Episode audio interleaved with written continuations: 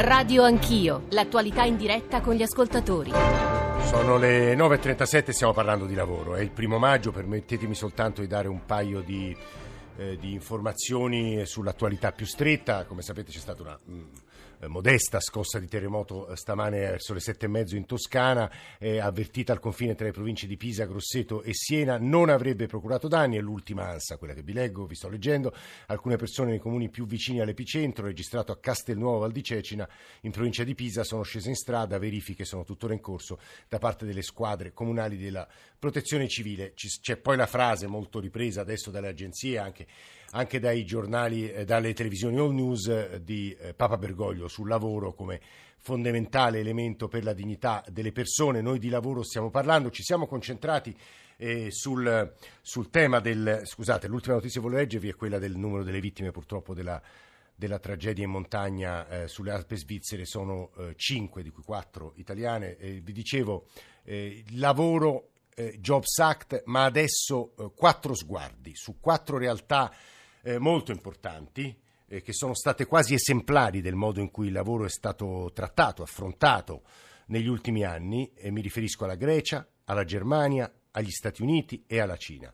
La Grecia è stata una sorta di laboratorio perché, ma insomma è inutile che ve lo, ve lo ribadisca io, ve lo dica io, ne abbiamo abbiamo dedicato alla Grecia, anche dalla Grecia stessa, da Atene, con tante dirette, moltissime puntate, con insomma, la più grande attenzione possibile. Se avete ascoltato c'è stato anche un reportage di Vigolo, nostro collega della redazione economica, che ha cercato di fare il punto sulla Grecia oggi, all'indomani di una cura durissima, di quelle condizioni eh, in qualche modo imposte dalla dalla Unione Europea e dal Fondo Monetario Internazionale, dalla quale però starebbe emergendo, con un avanzo primario che se non sbaglio è piuttosto buono, e però quali condizioni per il lavoro e soprattutto per i lavoratori. Teodoro Andreadis Singellakis è un collega greco, corrispondente a Roma della radiotelevisione greca Alfa, dell'agenzia di stampa Athens News Agency e ci ha spesso aiutato. Eh, Teodoro, buongiorno, benvenuto. Buongiorno voi. Buongiorno ci sta ascoltando anche, buon primo maggio anche a te, e ci sta ascoltando anche uno studioso di scienza delle finanze eh, nella eh, Università di Berlino, la Freie Universität, Giacomo Corneo, che saluto. Professore, buongiorno e benvenuto. Buongiorno a tutti. Vorrei però che partire da eh, Teodoro Singellakis. Teodoro, eh, dicevo, è molto difficile sintetizzare in tempi radiofonici un processo complesso e anche una fotografia sulla Grecia di oggi, però aiutaci, forniscici degli elementi. Ma la Grecia di oggi sta aspettando di capire innanzitutto se realmente finirà questo programma di sostegno economico ad agosto, come dovrebbe, e sta cercando di capire come finirà, nel senso quali saranno le condizioni, eh, se ci sarà una supervisione, chiamiamola così, come è stato per Irlanda e Portogallo e Cipro per esempio, o se sarà qualcosa di, di, più forte, di più stringente e soprattutto quali saranno le possibilità di manovra per il governo appunto per sostenere anche le classi, le classi sociali più deboli. La trattativa dovrebbe finire, eh, si entro, giugno più o meno, sono settimane decisive. Eh, ovviamente poi c'è la, c'è la realtà sociale in cui i contratti collettivi di lavoro non è stato possibile ancora eh, reintrodurli, però, che vuol dire, scusa, questo spiegacelo Todoro, che vuol dire contratto collettivo? Eh, vuol dire che ormai in quasi tutti i settori ci sono contratti di lavoro aziendali o personali, eh, quindi in cui praticamente tu non sai molto spesso il tuo collega quanto prende e quali mm. condizioni contrattuali ha. Perché sono caduti i contratti di lavoro nazionali? Certamente non sono stati rinnovati eh, assolutamente non sono stati rinnovati, a parte pochi settori nel pubblico, nel pubblico impiego. E chi si è rifiutato in alcuni casi nel settore privato di sottoscrivere questi cambiamenti è stato ovviamente licenziato. È, è, è, più facile licenziare in Grecia oggi rispetto all'Italia?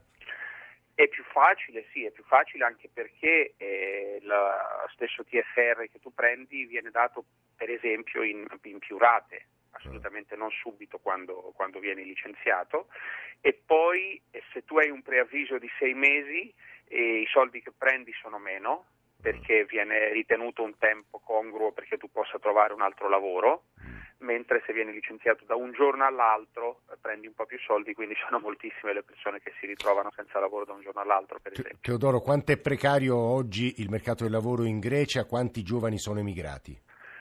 Ma è molto precario perché basta dire che nel settore del giornalismo il 50% e più dei giornalisti sono disoccupati. Eh, moltissimi si sono messi a fare qualunque lavoro, anche i camerieri, moltissimi sono emigrati all'estero, le statistiche dicono che dall'inizio della crisi sono emigrati all'estero più di 400.000 greci e eh, soprattutto eh, la questione è che c'è una discesa lenta della disoccupazione, sì. che adesso è poco sopra il 20%, però ci rendiamo conto che ci vorrà ancora, ci vorrà ancora molto. Soprattutto, soprattutto sono moltissime le famiglie che dignitosamente cercano di stare poco sopra la soglia della povertà, perché in Grecia ha funzionato moltissimo la solidarietà intrafamiliare, mm-hmm. chiamiamola così, eh, però tutti i greci si domandano eh, quando si potrà uscire realmente dalla crisi per poter fare dei, dei progetti a lungo termine. Teodoro, eh, l'ultima cosa, eh, tu conosci molto bene la realtà greca, conosci molto bene la realtà eh, italiana. Eh, quali sono secondo te, dal punto di vista del mercato del lavoro, le differenze più macroscopiche fra questi due paesi? Ma ci sono molte, molte similitudini, eh, permettetemi di dire che il Jobs Act ha, ha avvicinato in qualche modo le, le due realtà. E poi sicuramente in Italia, non avendo passato per fortuna il Paese una crisi così eh, forte, eh, non ci sono eh, i part time che in realtà sono dei full time come molto molto spesso succede in Grecia o forse non è così. Cioè così sono full time pagati come part time? Sì, sì, molto spesso, molto spesso questo, questo succede.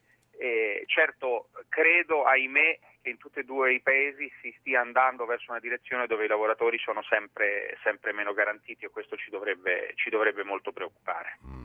Eh, Teodoro Andreadis Singellakis che sta parlando, collega greco, l'ha ascoltato il professor Corneo che conosce molto bene la realtà tedesca, conosce soprattutto bene la riforma del governo Schröder, la cosiddetta Arts 4, se non sbaglio, Arts eh, 4, che è una eh, riforma voluta da un governo socialdemocratico i cui credo positivi effetti sono stati ereditati dai governi Merkel e che credo prevedano anche quella categoria, quella famiglia di lavori che sono i cosiddetti mini jobs. Quindi al professor Corneo farei due domande. Qual è lo stato del mercato del lavoro in Germania oggi? A leggere i quotidiani la disoccupazione è molto bassa e che cosa hanno prodotto i cosiddetti mini jobs nella vita dei tedeschi? Professor Corneo.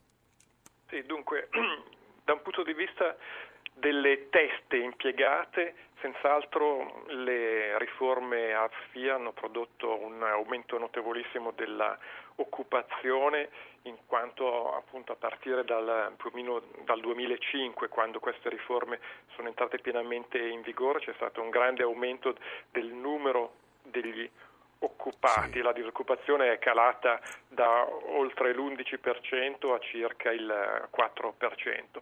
Questa però è una percezione un po' deformante della, della, realtà del mercato del lavoro tedesco perché dietro a questo enorme aumento degli occupati si constata una uh, leggerissima uh, crescita del volume delle ore svolte di lavoro all'interno del paese, cioè significa che c'è stato sostanzialmente un, uh, un rimpasto del, uh, dell'ammontare totale di lavoro dalla, dalle persone che erano occupate prima a quelle che sono occupate oggi, quindi un grande aumento del lavoro part-time e del, dei contratti di lavoro uh, a tempo determinato sotto condizioni contrattuali molto meno vantaggiose di quelle che erano tipiche per i lavoratori standard all'epoca. Sì. I mini jobs hanno ridotto il costo del lavoro per le fasce eh, a qualifica più bassa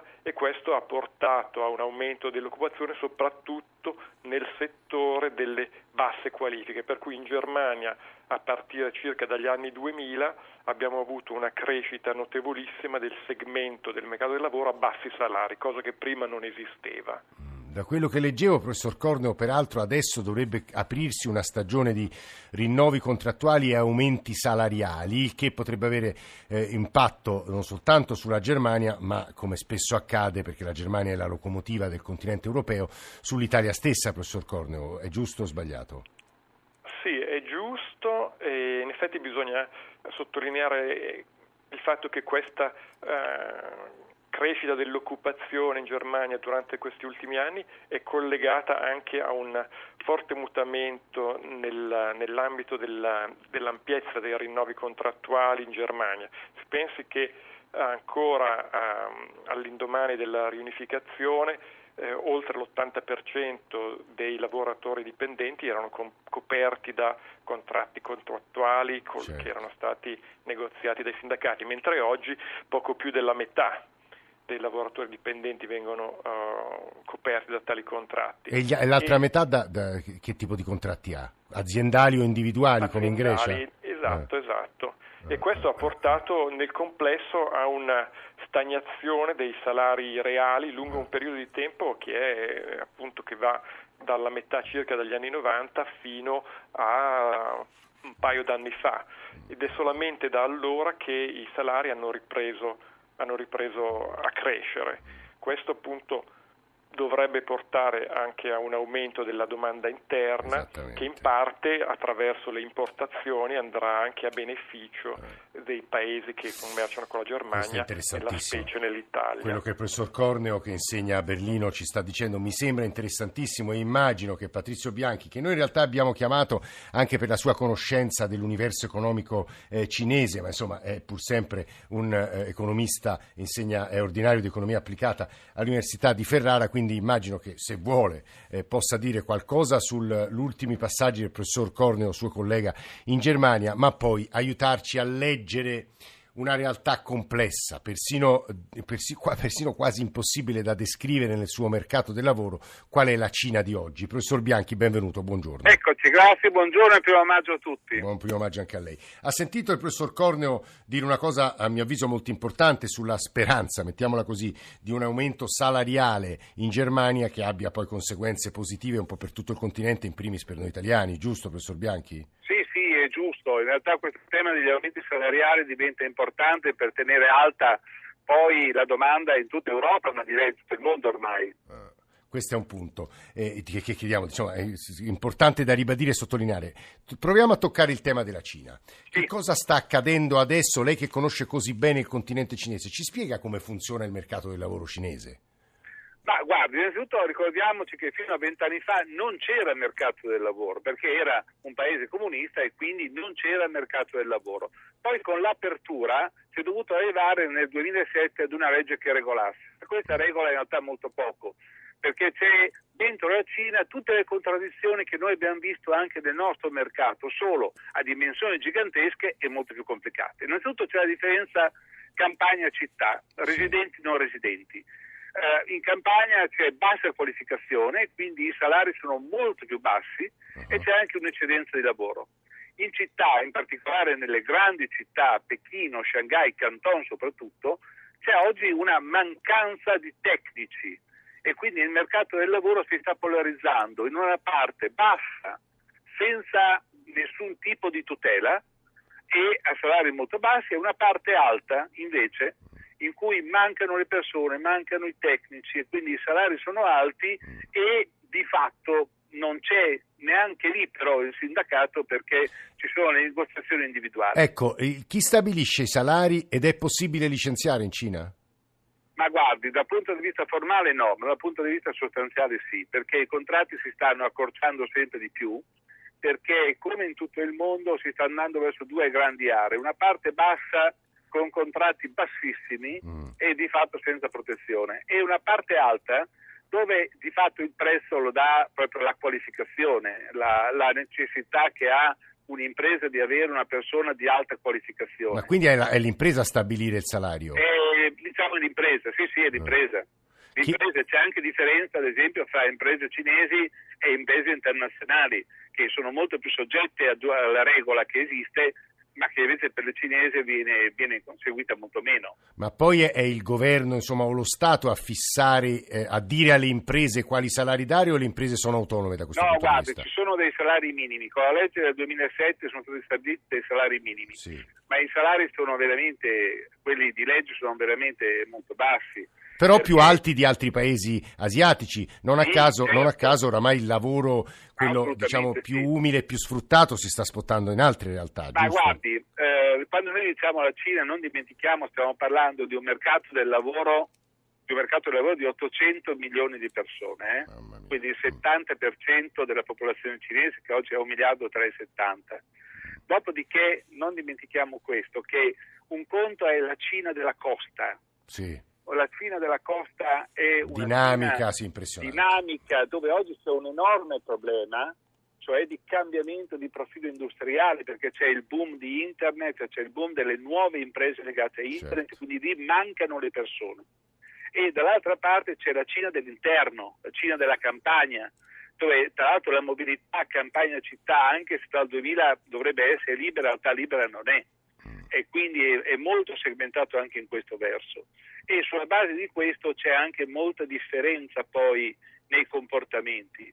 E certo quindi che c'è anche un sindacato formale, ma è un sindacato che poi alla fine non, non risponde poi alla fine ai- a questo principio di negoziazione. I salari, per dare un'idea, della- a- a- i salari minimi a, a Pechino sono un quinto di quello che effettivamente vengono pagati. Ah, Poi, qui c'è però un aumento salariale dappertutto, eh? ah. c'è un aumento salariale dappertutto che però viene anche sostenuto dalla politica cinese che è stata sostenuta negli ultimi anni eh, di una politica che diciamo del compra cinese, produci cinese. compra Cioè, cinese, for- quindi altissi- fortissima crescita dei consumi interni? Forti- Forse i consumi interni, esatto. Ah. Quello che ci sta dicendo il professor Bianchi mi sembra di raro interesse, l'ha ascoltato anche Eric Silvers, eh, giornalista economico del Wall Street Journal Italia. Eric, buongiorno e benvenuto. Buongiorno. Allora, eh, mercato del lavoro americano, altra realtà colossale, per noi quasi inimmaginabile, per noi italiani, e però la domanda che ti farei è che cosa è cambiato nel mercato del lavoro statunitense da quando c'è alla presidenza, alla Casa Bianca, Donald Trump? Allora, eh, cioè, probabilmente la, la cosa più importante è che ne- negli ultimi anni abbiamo visto in America, cioè è un, è un trend che c'è dagli anni 80 e addirittura dagli anni 50, che ci sono sempre meno, cioè i sindacati in America sono sempre meno importanti Sempre e Mm. l'amministrazione Trump ha, ha lavorato, cioè sta lavorando per indebolire ancora i Ah. sindacati.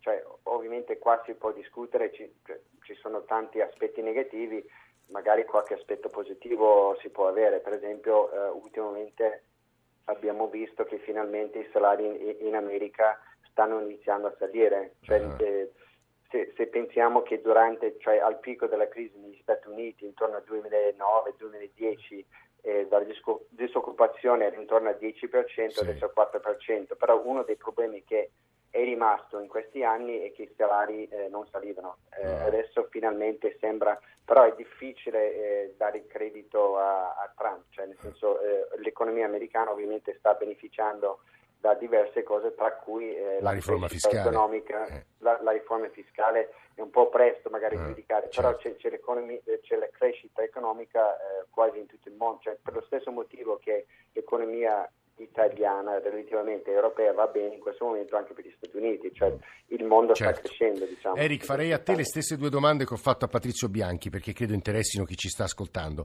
La contrattazione è eh, nazionale, locale, aziendale, individuale e poi quanto è facile licenziare negli Stati Uniti?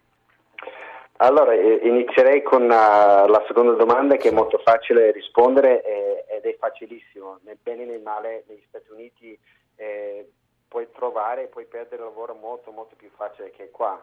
Eh, e, e- e credo in un certo senso la, il rifor- cioè Jobs Act eh, qua in Italia ha cercato minimamente ovviamente, però ha cercato di andare in quella direzione. Cioè in America la, la sicurezza su- sul posto di lavoro è quasi inesistente, cioè, cioè- cioè veramente eh, cioè uno può perdere il lavoro da un giorno all'altro, però dall'altra parte... Scusa Eric, t- ah, tipo te, fai il giornalista per il Wall Street Journal, puoi essere licenziato dall'oggi al domani?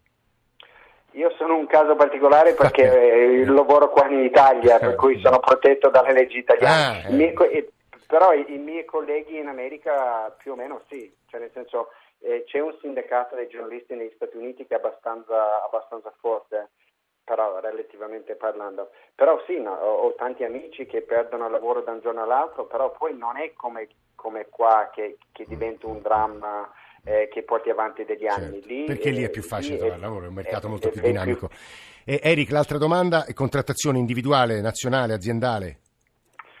In quasi tutti i casi individuale, cioè basti pensare che il... Ah 10% dei lavoratori negli Stati Uniti fanno parte di un sindacato, per cui soprattutto stai, stai, contrattando da solo. Uh, molto, è davvero impressionante e interessante quello che ci hanno raccontato Silvers e Bianchi. Abbiamo meno di un minuto. Teodoro Singellakis, eh, un tuo commento dopo aver ascoltato queste realtà così diverse dalle nostre europee. Teodoro, se riesci Ma un po' Mi sembra che stiamo andando su alcuni punti verso, verso queste realtà soprattutto uh, uh, sulle contrattazioni del lavoro, il depotenziamento dei sindacati, perché ovviamente in Grecia sono super depotenziati perché non possono più essere presenti alle trattative eh, o comunque fanno solo dei comunicati. Spesso vorrei capire se eh, l'economista ci può confermare o smentire il fatto che, che, la creazione di avanzi primari che tu hai citato è spesso strettamente legata all'aumento della disoccupazione in, in molti paesi. Eh, Bianchi, se riesce 20 secondi, professore. Sì, sì. Eh, eh, la risposta sì. è sì? Perfetto, vi ringraziamo molto dalle 11 filo diretto sul primo maggio in diretta da Prato, poi pomeriggio e sera con i grandi concerti. Grazie davvero a Teodoro Singhellakis, Giacomo Corneo, Patrizio Bianchi Eric Silvers per averci dato qualche informazione in più su quattro realtà importantissime, Grecia, Germania, Cina e Stati Uniti. Se volete riascoltare frammenti o l'intera trasmissione basta che andiate sul nostro sito, sul nostro profilo, sulla nostra app e poi eh, la redazione di Radio Anch'io che ha costruito questa, le trasmissioni di ogni giorno, Nicola Amadorio, Alessandro Forlani, Francesco Graziani, Alberto Agnello, Adamarra, Maria Grazia Santo, Mauro Convertito in regia e poi in console, Gabriele Cagliazzo, Emiliano Truccini, Sergio Salata, Fabio Cardinali alla Radiovisione. Grazie a tutti per l'ascolto. Adesso c'è il GR1 delle 10 e poi come sapete dopo, dopo le, l'importante alle 11 il filo diretto sul, sul primo